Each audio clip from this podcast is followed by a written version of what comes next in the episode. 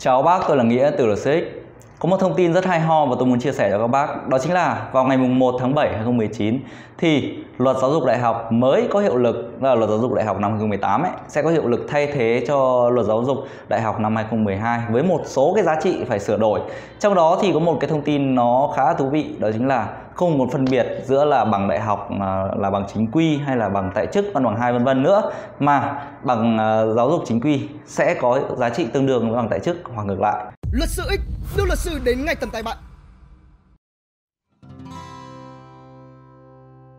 để ờ, tôi có thể đọc cái thông tin này cho các bác ờ, dựa trên ờ, điều 38 của luật giáo dục đại học năm 2012 thì có quy định rằng là văn bằng giáo dục đại học được cấp cho người học sau khi tốt nghiệp một trình độ đào tạo theo một hình thức đào tạo, gồm là tốt nghiệp đại học bằng thạc sĩ, bằng tiến sĩ Luật Giáo dục Đào tạo Đại học 2018 sửa đổi và sắp có hiệu lực tới đây thì có cái quy định rằng là văn bằng giáo dục đại học thuộc hệ thống giáo dục quốc dân bao gồm bằng cử nhân, bằng thạc sĩ, bằng tiến sĩ và bằng có trình độ tương đương.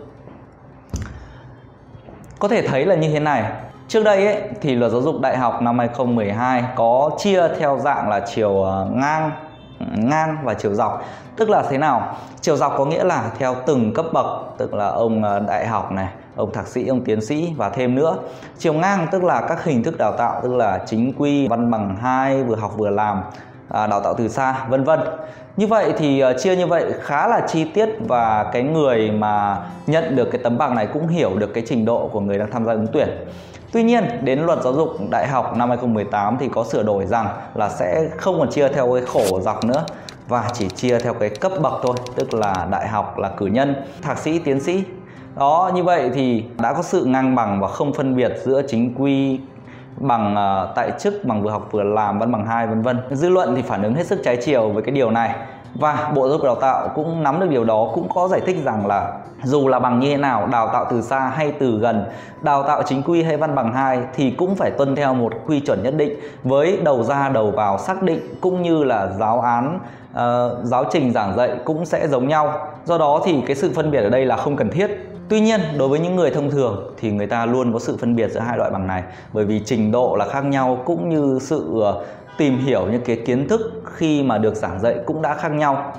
Làm người làm doanh nghiệp ấy thì tôi thấy rằng bằng cấp là không quan trọng. Đến thời điểm hiện tại kể cả chính quy hay là bằng đại học ờ, tại chức bằng văn bằng hai cũng không sao cả miễn là ông làm được việc. Như vậy thì cái việc này cái việc thay đổi ấy, nó chỉ làm ảnh hưởng đến những cơ quan nhà nước mà thôi.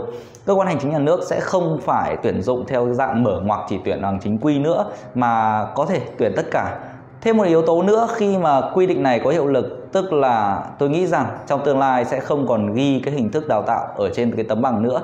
Người tiếp nhận cái tấm bằng này cũng chỉ biết rằng là ông này đã tốt nghiệp đại học mà thôi, chứ không biết là tốt nghiệp theo cái hình thức đào tạo như thế nào. Đây cũng là một cái điểm bất lợi cho nhà tuyển dụng. Tuy nhiên trình độ thì đâu phải căn cứ cái tấm bằng hay tấm thẻ đâu ạ. Các bác thấy đúng không? Vậy thì ý kiến của các bác như thế nào về cái quy định mới này? Các bác có thể comment phía dưới để chúng ta cùng thảo luận. Hãy like, share, subscribe kênh và ấn thông báo để có thêm những kiến thức pháp luật trong tương lai. Còn bây giờ xin chào và hẹn gặp lại.